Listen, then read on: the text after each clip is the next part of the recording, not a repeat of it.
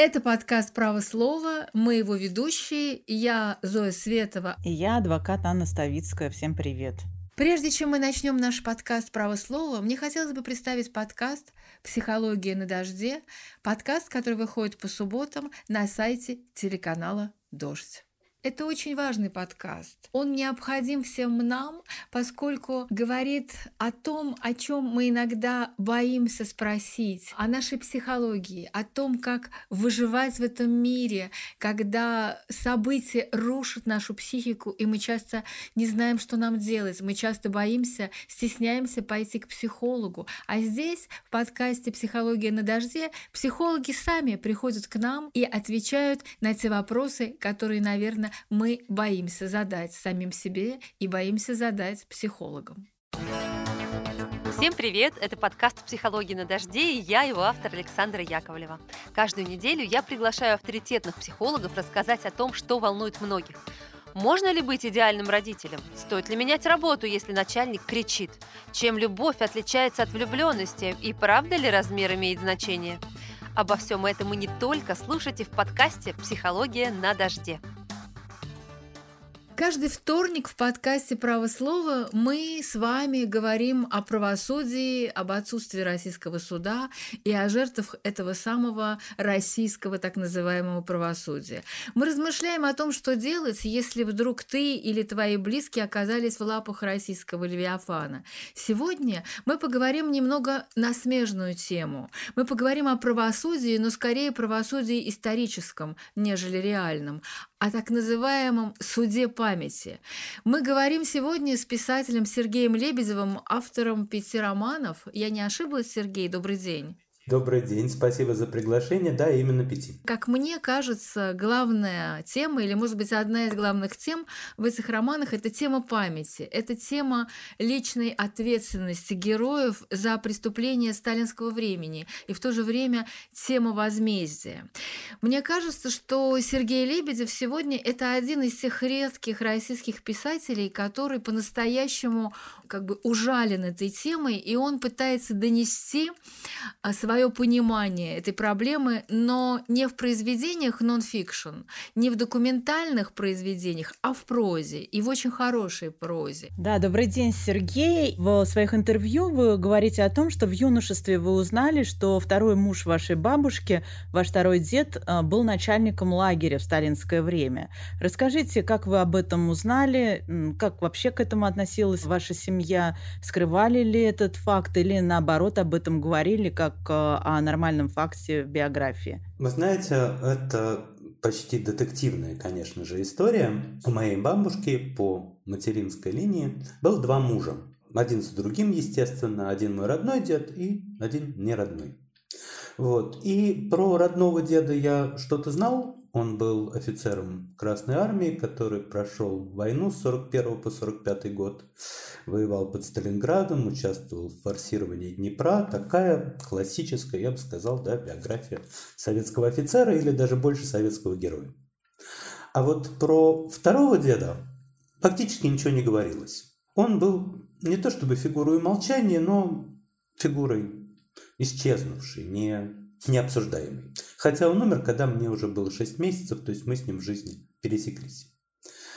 И если бы вы попробовали составить его портрет по тем вещам, от которых от него остались, в том числе на даче, у вас бы получился портрет такого идиллического советского пенсионера, может быть, какого-то аппаратчика среднего звена, который любил рыбалку и грибы, предпочитал светлые костюмы, соломенные шляпы и жил себе вот какой-то прекрасной жизнью человека на заслуженном отдыхе. Дальше в моей жизни случился довольно крутой поворот. Я из семьи геологов, и я сам с 15 лет, как рабочий, стал участвовать в полевых экспедициях на севере и на востоке нашей страны. Так получилось, что фактически все эти экспедиции проходили в тех местах, где когда-то располагались лагеря ГУЛАГа. То есть спустя там, 40 лет после того, как эти лагеря были закрыты, я там оказался. Я оказался совершенно в другой России, которую большинство из нас, живущих в больших городах, живущих в европейской части, никогда не видели. В этой гулаговской Атлантиде, где до сих пор стоят бараки, вышки, где сохранилась вся инфраструктура, шахты, карьеры. И самое главное, где располагаются те безымянные кладбища, которые просто не кладбища, да, просто ямы в земле, где хоронили тех, кто в лагерях умер. Я работал там 8 лет, и для меня это было каким-то невероятным внутренним опытом, потому что я чувствовал, да, что существуют две страны. Вот это Россия мертвых, Россия живых. И они не очень общаются, потому что, в отличие от, скажем, немецких лагерей, да, которые расположены в центре Европы, это где-то далеко, это трансцендентно, это за пределом нашего сознания и нашей памяти. А потом случилась одна странная вещь. Я поехал в квартиру своей бабушки, которая уже не стала, разбираться с ее документами. Я очень хотел найти один определенный документ, это офицерскую книжку своего родного деда.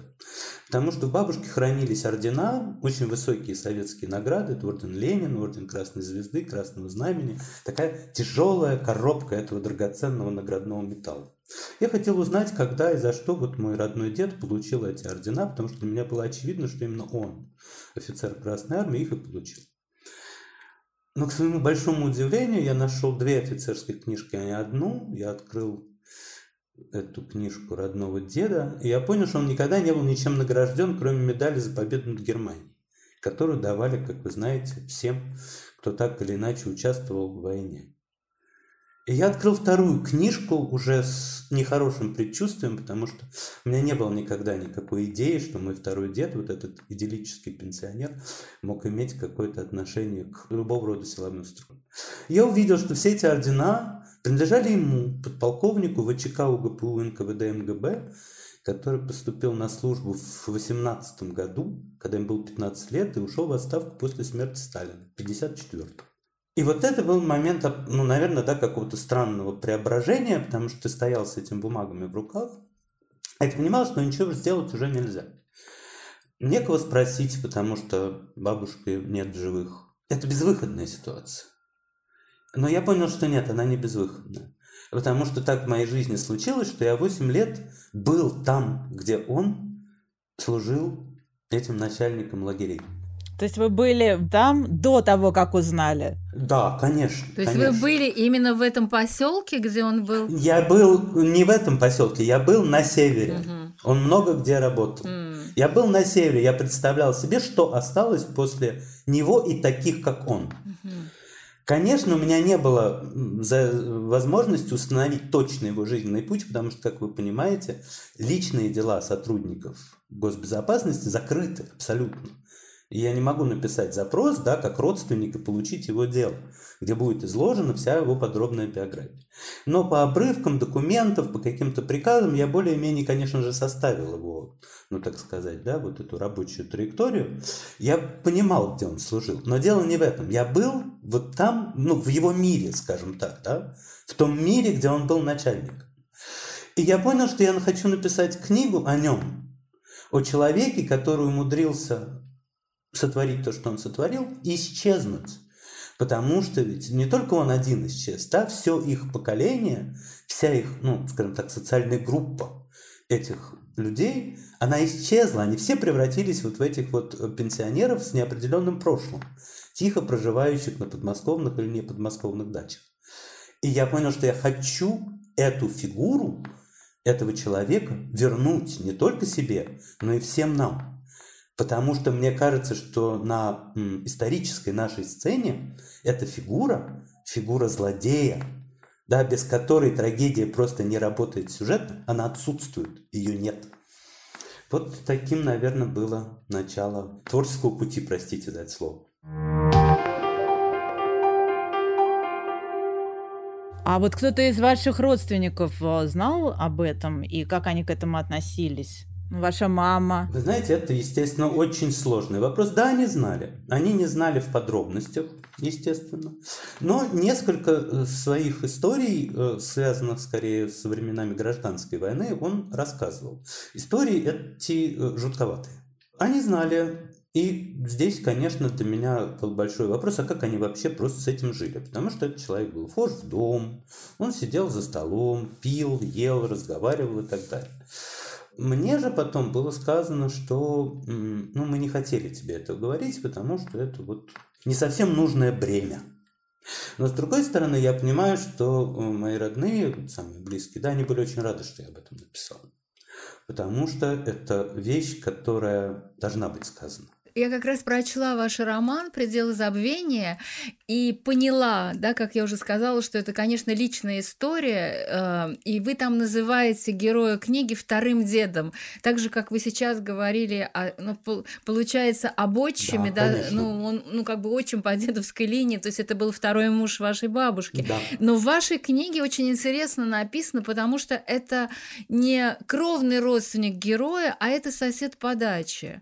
А дальше там происходит происходит совершенно потрясающая вещь, когда вы, как автор, да, по вашей воле, этот второй дед становится кровным родственником героя книги, вот того самого мальчика, который ваша эльтер Через переливание крови, да, уточним. Да, да, потому что мальчик попадает в больницу, ему нужно переливание крови, и второй дед, сосед по даче, переливает свою кровь, и потом он умирает.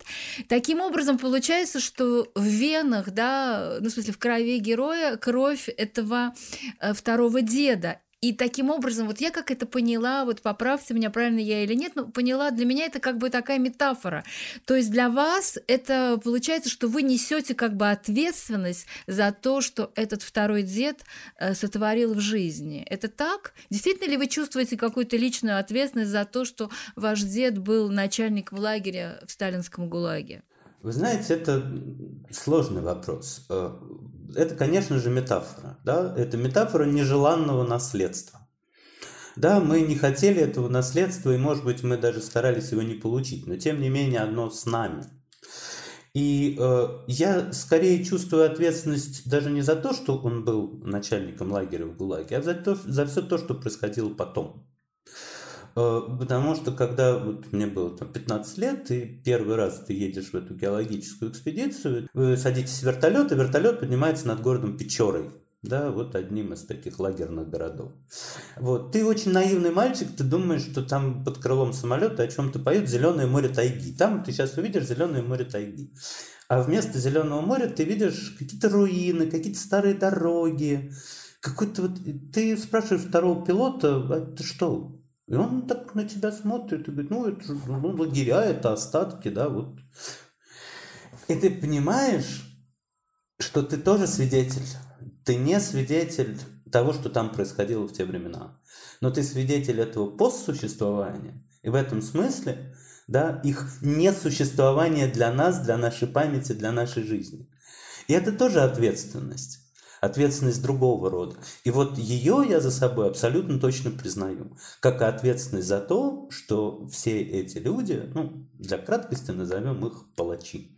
Хотя не все они непосредственно палаческую работу исполняли.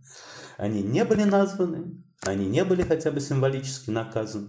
И эта преемственность вот так вот и перетекла с кровью предыдущего времени в кровь уже новой российской эпохи. И, в общем-то, она очень, мне кажется, в сегодняшнем дне очень ощутимо различима и видна.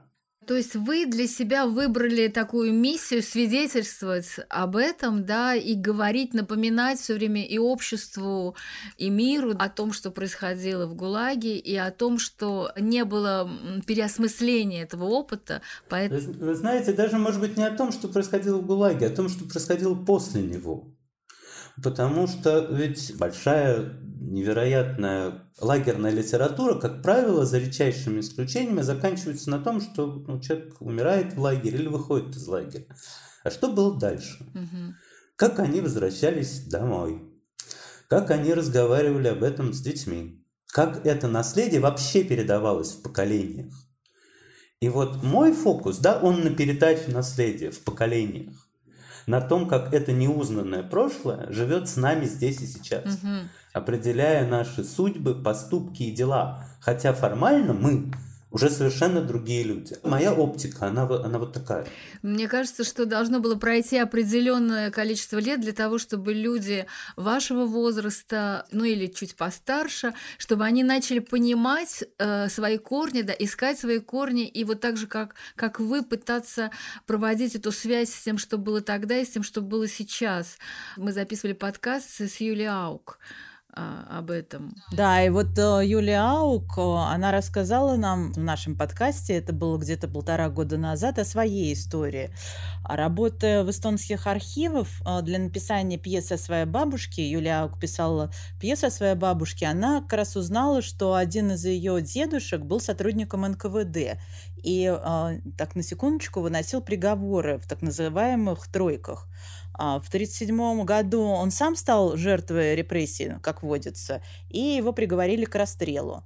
А, его начальники посчитали, что он превысил полномочия, завел там себе машину Форд и так далее, и так далее, и его расстреляли.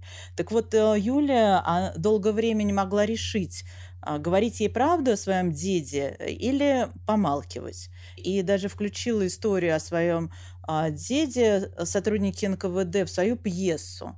И вот э, давайте послушаем, как она рассказывает о том пути, который ей пришлось пройти от э, желания скрыть правду о своей семье и до э, решения все-таки передать это гласности. Это очень тяжело, когда ты начинаешь читать, что твой дедушка был особистом. Что, объясни, что такое особист. Оста... Вот у меня Он работал в НКВД, да? НКВД, особист – это член особой комиссии. Которая принимала решение. Которая принимала решение и подписывала расстрельные реляции. А скажи, а как вот когда ты это прочла, у тебя ты как? как очень плохо.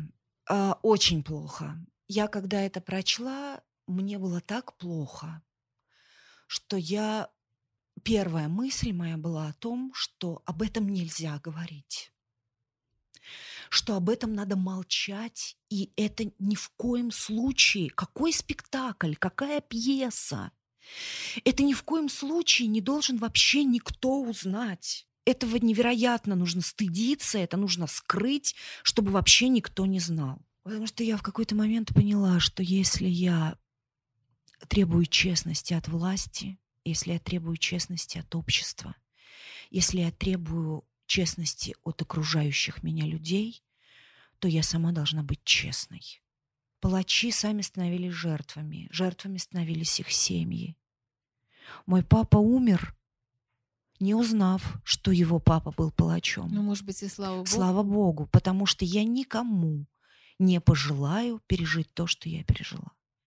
Да, она там в подкасте называет своего деда особистом, ну, и говорит о том, что он выносил решения, приговаривал людей э, к расстрелу. Я так думаю, что все таки это, этот особист, но имеется в виду, что он все таки в тройке участвовал, да. То есть, видите, не только вы проходили этот путь, а вот теперь у меня к вам еще один вопрос. Э, герой ваш, значит, он в поисках правды об вот этом втором деде, то есть он хочет о нем узнать побольше, он приезжает э, в поселок, где находился лагерь, где этот дед был начальником. То есть я так понимаю, что он в его бумагах нашел письмо от друга или от знакомого. От бывшего сослуживца. Да, от бывшего сослуживца, который был главой расстрельной команды, да, я так понимаю.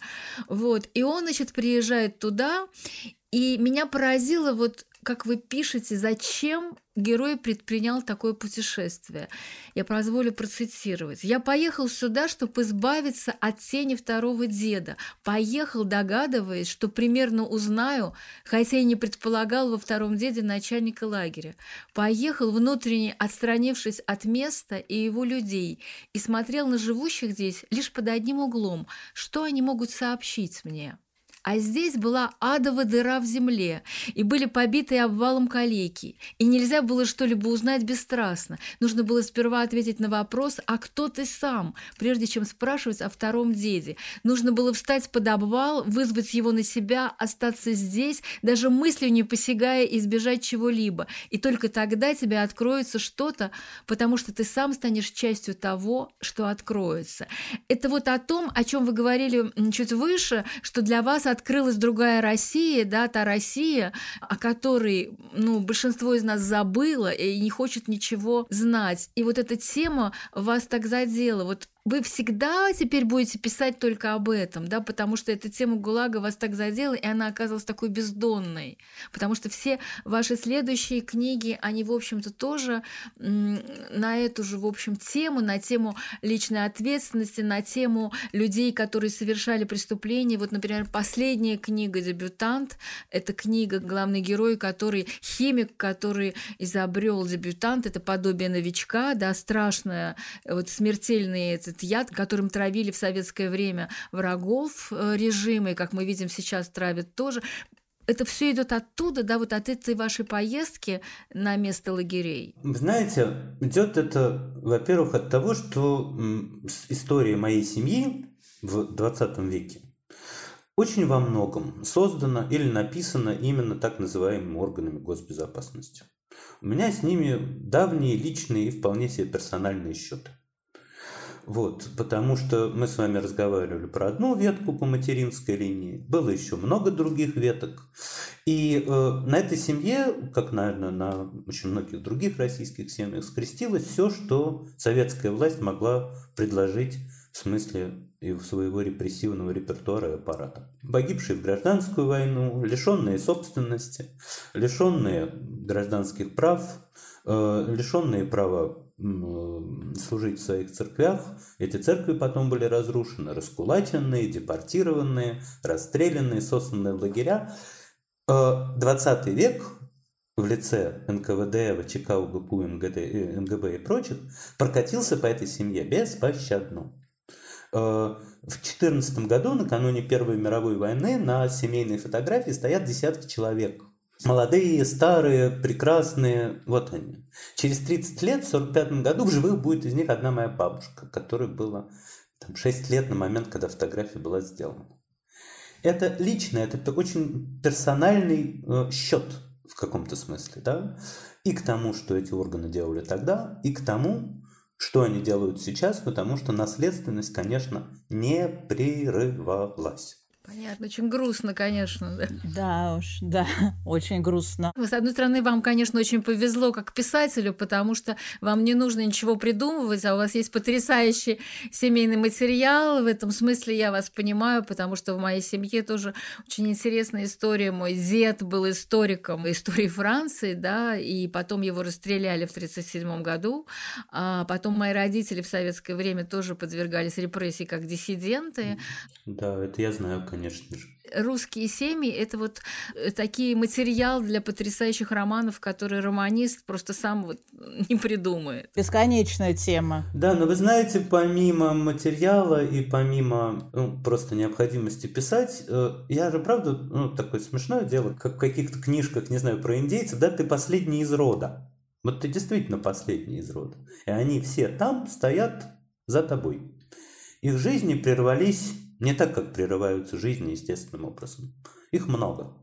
И это все замыкается на тебе. Если ты промолчишь, их жизни так и исчезнут. Так, как это было задумано теми, кто их убил. И я в этом смысле этих книг не выбирал, это они меня выбрали. Ну да. И мне остается только ну, стараться, чтобы это задание выполнено было так, как этого требует, не знаю, высший долг. Такая миссия получается потрясающая. Да, и вот как раз в продолжение этой темы, а, несколько лет назад в центре Сахарова была поставлена пьеса «Внуки». Это такой документальный спектакль, где участвовали... Да-да, я ее знаю, конечно. Да, вот где участвовали журналистка Маша Слоним, чей дед а, Максим Литвинов а, при Сталине был наркомом иностранных дел, а, Наталья Капелянская, она была внучка следователя, который вел дело Рауля Валенберга, и историк Анатолий Голубовский, чей, чей дед был главным цензором в СССР. И этот спектакль а, о том, как внуки относятся к своим предкам. А, чувствуют они или нет личную ответственность, вот о чем мы говорим, а, к чему были причастны их близкие. Давайте как раз послушаем, как история Анатолий Голубовский рассказывает, а, повлияло ли на его жизнь то, что его дед был главным цензором СССР. Мой дед Борис Михайлович Волин, он же Иосиф Ефимович Фраткин, с 1931 по 1935 год был начальником главного управления по делам литературы и издательств, легендарного главлита. То есть, э, фактически он был главным цензором СССР. Все тексты, художественные произведения, то, что называется нынче нон-фикшн, пьесы, сценарии, журналистские материалы, все-все-все, все это проходило э, предварительную цензуру в главлите и в его региональных отделениях. Дед был отлично образован, э, учился на, в эмиграции на юридическом факультете Сорбонны, а потом закончил до революции юрфак Московского университета. Он очень хорошо писал, э, был известным профессором, любимым студентами.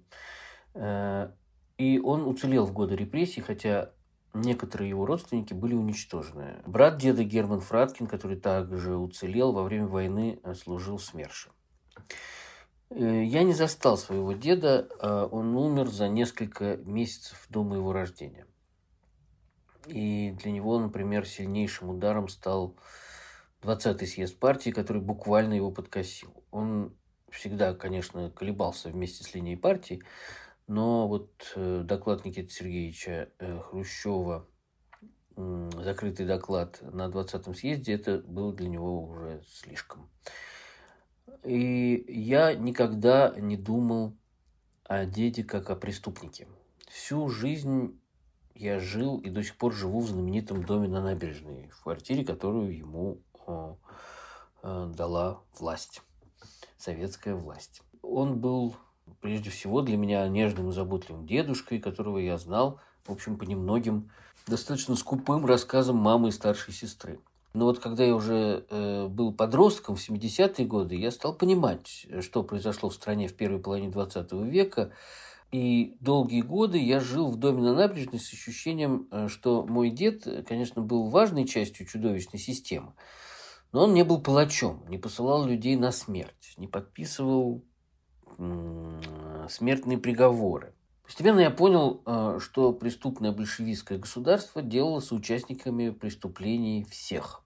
Э, и уж точно э, чиновников всех уровней. В моем семейном случае именно цензура оказывалась первым звеном, зачастую в цепи событий, которые приводили не только к ограничению свободы высказывания человека, но и к ограничению его физической свободы или даже к гибели.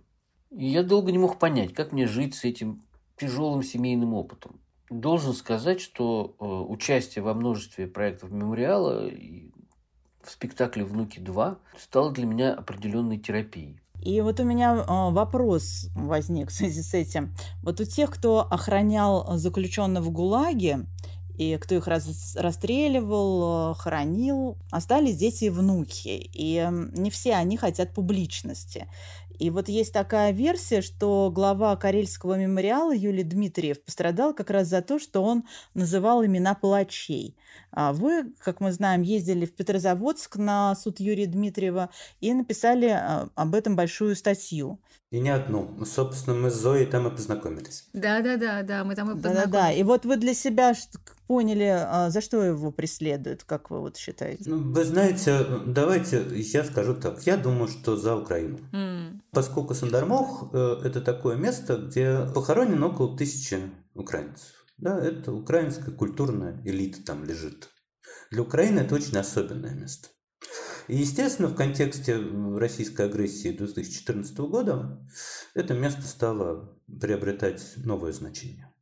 Да, и насколько я понимаю, я боюсь что-то напутать, но я понимаю так, да, что Дмитриеву неоднократно предлагали, чтобы украинской делегации там больше не было, украинских флагов там не было, и никакого украинского вопроса там больше не поднимался. Я думаю, что, насколько я знаю, он отказался, он произнес определенные слова именно там, в Сандармохе, на церемонии 5 августа. И я думаю, что это и было спусковым э, крючком для того, чтобы э, наши доблестные органы стали искать какой-то способ его оттуда убрать. Интересная версия. Ну, это известно, да, об этом говорили, но мне кажется все-таки, что вот и версия о том, что у него есть какие-то люди, которые его не любят, да какие-то недоброжелатели, э, э может быть, и чьи родственники э, Э, были палачами или сотрудниками НКВД, мне кажется, эта версия тоже имеет право на существование, потому что уж все-таки какой-то уж слишком мстительная история, понимаете, ведь можно было его каким-то другим образом убрать оттуда. А вот знаете, а вот нет ведь никакого другого образа. Ведь хитрость истории с Дмитрием заключается в том, что у него очень хорошая репутация. Он все равно всем там Петрозаводск известен.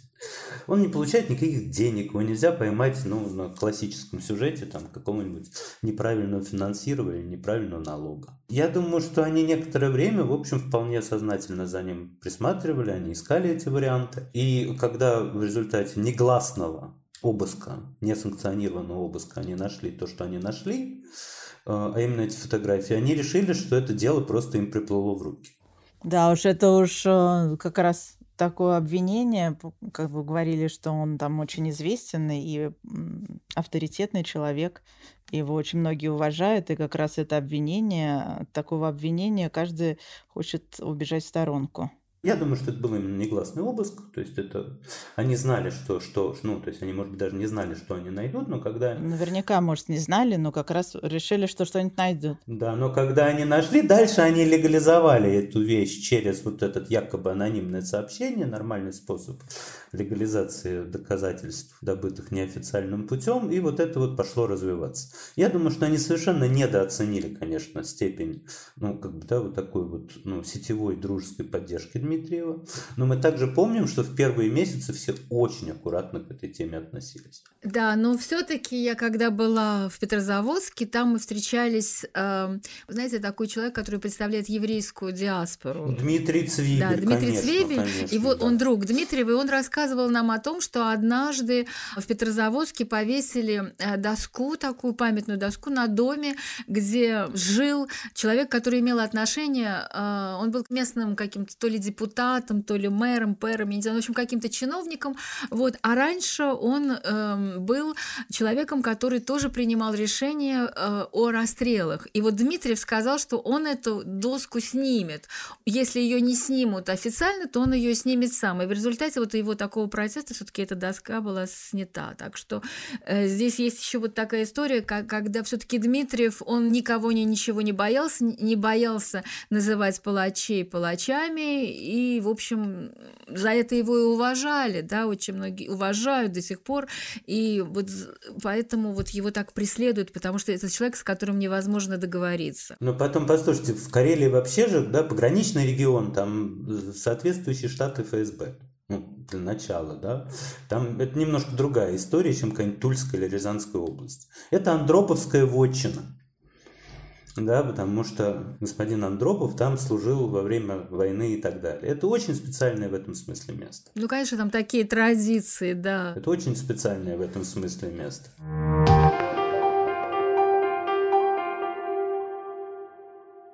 Но мы вернемся немножко к нашей теме. И вот мы э, с вами, с Голубовским и с Юляук, мы говорили о тех, кто охранял заключенных, кто их расстреливал, кто был цензором, цензурировал вообще все свободное слово в Советском Союзе.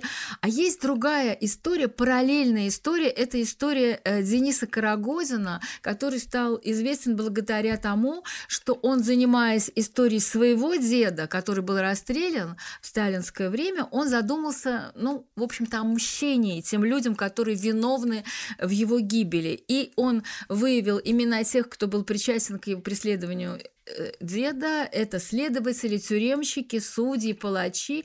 То есть он назвал поименно, по-моему, там у него в списке чуть ли не 700 человек, да, э, которые ну, проходят по списку Карагозина. И его цель – это привлечь всех этих людей к ответственности, привлечь к ответственности посмертно. Давайте послушаем, что Денис Карагозин говорил в «Эхо Москвы» вот об этой своей миссии. У него тоже есть миссия, немножко другая, но эти две миссии, и ваша, и его, они, в общем-то, сходятся как бы в одну тему.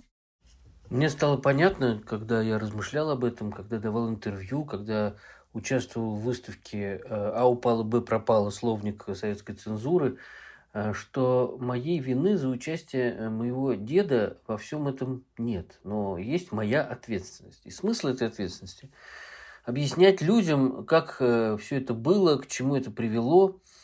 Э, и что самое важное, наверное, э, как жестко нужно относиться к попыткам вернуть цензуру в нашу жизнь, которые не прекращаются и становятся все более и более, все более и более такими, я бы сказал, откровенными в последнее время.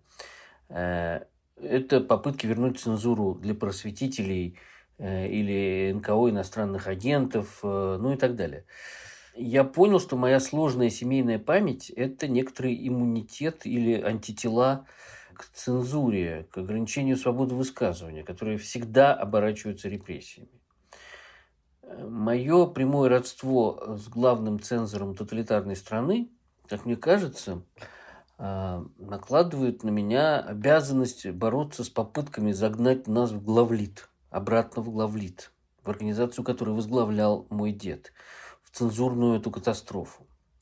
Ну, и я бы сказал, что моя семейная травма определила содержание моей миссии в последнее время. И я теперь хотела спросить вот вас обоих. Первый вопрос, Сергей, к вам. Как вы относитесь к этой инициативе Карагодина? И что вы думаете о том, что вдруг дело дойдет, да, если это дальше будет развиваться, не только будет касаться деда Карагодина, а может до того дойти, что и вашего второго деда а, привлекут к ответственности и будут его судить. Как вот вы отнесетесь к этому? Вы знаете, я думаю, что символически да, мы будем сейчас разделять символический и юридический пласт и контекст. Да, символически все это очень важно. Потому что именно вот на протяжении десятилетий нашей истории гамлетовского вопроса никто не задавал. Да, вот не, не про быть или не быть, а кто виновен в смерти отца. И поэтому самая важная история не получала развития. Мало реабилитировать, нужно наказать те, кто повинен.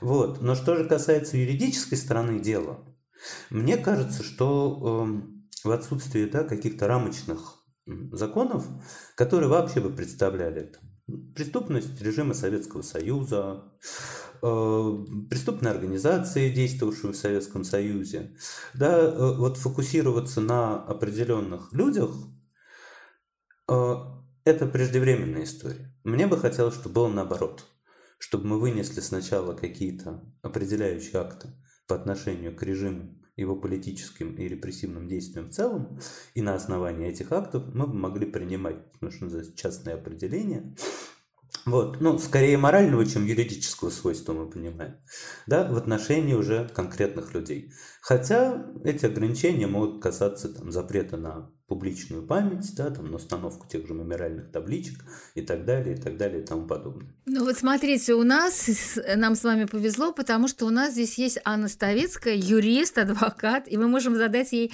э, чисто такой юридический вопрос. Ань, скажи, вот то, что хочет сделать Скорогодин, он все таки хочет не только символического осуждения, он хочет и юридического осуждения. А вот как по закону, можно ли привлечь к уголовной ответственности людей, когда закончился срок давности, то есть это получается, я посчитала, через 80-90 лет, если считать там 20-30-х годов. Как это вообще возможно? Ну, сроки давности это можно продлить, но они мертвы. Да, вот э, уже Сергей, он, в принципе, начал практически за меня отвечать на этот вопрос. Этот вопрос, он довольно непростой с юридической точки зрения, то есть я могу сейчас затянуть эту юридическую песню. Этот вопрос нужно рассматривать со всех сторон. Ну, давай. Первое, как правильно сказал Сергей, э, эти люди умерли.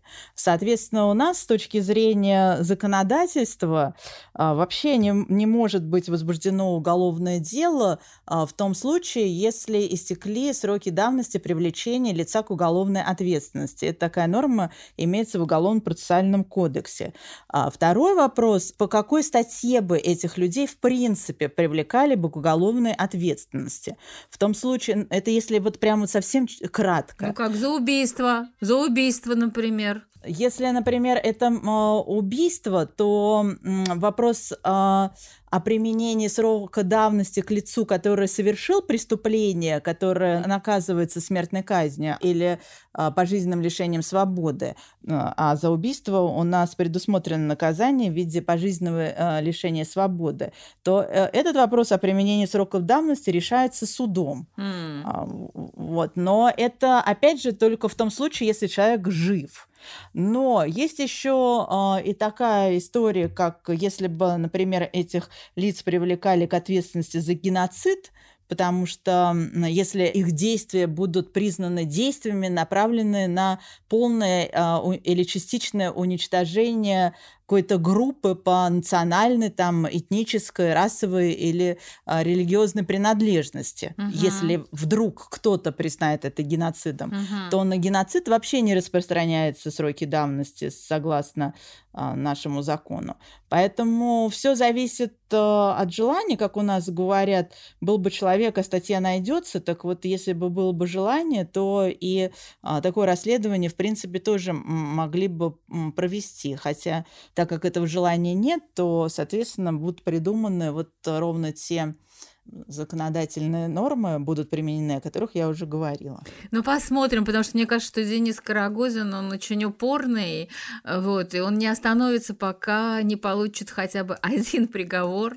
А, но ты сказала, что эти люди мертвы, и можно ли судить мертвых, но с разрешения родственников, да, ну, должны вот быть... в том-то и дело. Я хотела вот как раз э, дальше продолжить, даже в том случае, если такое дело вдруг будет возбуждено, то именно судить то есть э, судебное разбирательство, возможно только в том случае, если родственники на это будут согласны. То есть если они захотят, эти родственники, чтобы в ходе судебного заседания разбирались доказательства и устанавливалась именно причастность конкретного человека к каким-то определенным действиям, потому что, ну, мало сказать, что вот этот человек участвовал там в убийстве моего родственника. Необходимо доказать, что именно его действия привели к тем или иным последствиям. И вот если кто-либо из родственников э, это захочет, то есть захочет такое судебное разбирательство, где э, будут э, оцениваться доказательства, представленные сторонами, то только в этом случае это судебное разбирательство возможно.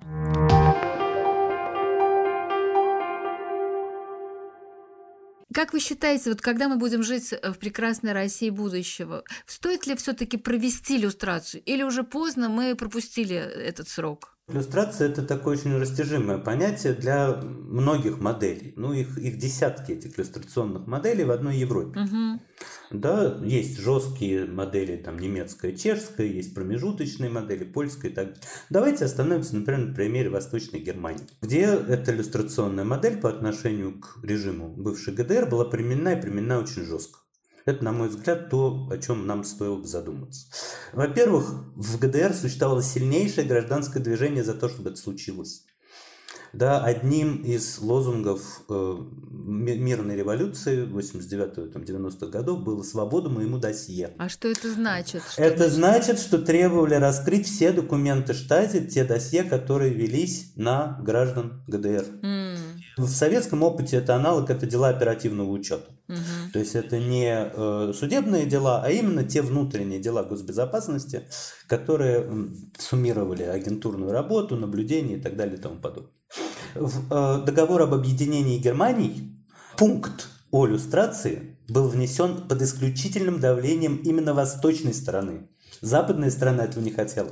Они предлагали закрыть архивы и вообще этот вопрос не поднимать у этого вопроса были очень сильные лоббисты. Общественная его значимость очень сильно и высоко ценилась в восточно-германском обществе. Поэтому это случилось. Если мы вернемся к нашей ситуации 91 года, то мы видим, что ну, у нас не было, и я боюсь, что вряд ли пока можно представить ту общественную силу, которая будет очень жестко на этом остаивать, которая поставит вопрос о жертвах, об их памяти, в прямую сцепку с вопросом о наказании тех, кто в этих жертвах виновен. И если говорить даже о сегодняшнем времени, да, ну вот прошло уже 30 лет, как существует наша страна.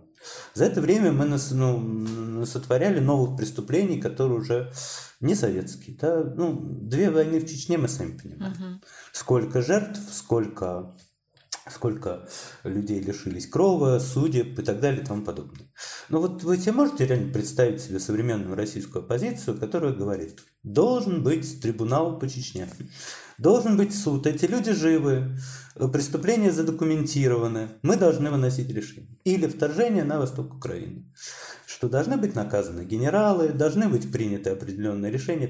Я не представляю себе, эту ситуацию. Мы вечно будем говорить про коррупцию, к сожалению. Поэтому иллюстрация, конечно, очень желательна, но я не вижу тех, кто станет ее мотором, тех, кто станет ее отстаивать. Да, но мне кажется, что без иллюстрации, ну, хотя бы, может быть, без частичной иллюстрации, но хотя бы осознание вот этого всего, о чем мы сегодня говорили, просто невозможно так называемой прекрасной России будущее. У нас же э, э, главный судья, да, председатель Верховного суда – это судья Вячеслав Лебедев. Это тот судья, который э, судил диссидентов, например, он судил моего да, отца, да. Елену Санникову, да. еще других людей, и он никогда не признал ну, свою ошибку да, в этом. Он всегда, когда его спрашивали в таких неофициальных разговорах, он говорил, ну, ну а что я мог делать? Я типа не очень сильно их и засудил-то, ну подумаешь там, да, но я не мог другого. Нет, но он и не может признать э, такую свою ошибку, потому что если он такую ошибку свою признает, то он, в принципе, не может быть судьей. Поэтому он придумывает какие-то странные обоснования.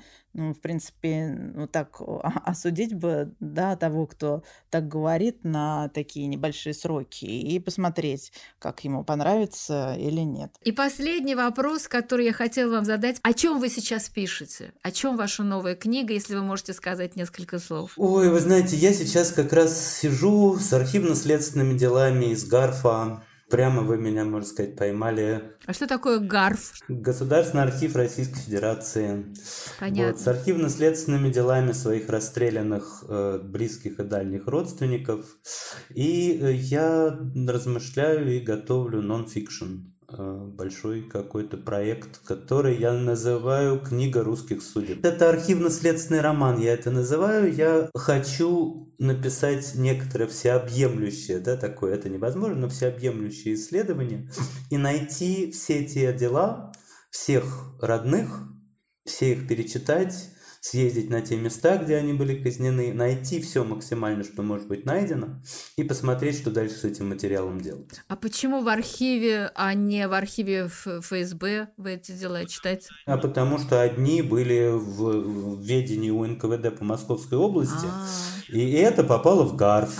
Понятно. А те, кто был московским, те в ФСБ. Я и в ФСБ читаю, и в разных других архивах читаю. Но просто конкретно сейчас я работаю с делами из Гарфа. Да, я поняла просто потому, что я читала дело своего деда в ФСБ на Лубянке, и это архив ФСБ, где можно читать э, следственные дела. Ну что ж, желаем вам удачи. Да, желаем удачи. Спасибо. Нам всем. Да, надеемся на продолжение темы. И это был подкаст «Право слова», и мы говорили с писателем Сергеем Лебедевым говорили об очень важной теме, о так называемом суде памяти, о том, несем ли мы ответственность за преступления наших отцов и дедов, и как э, жить с этой травмой.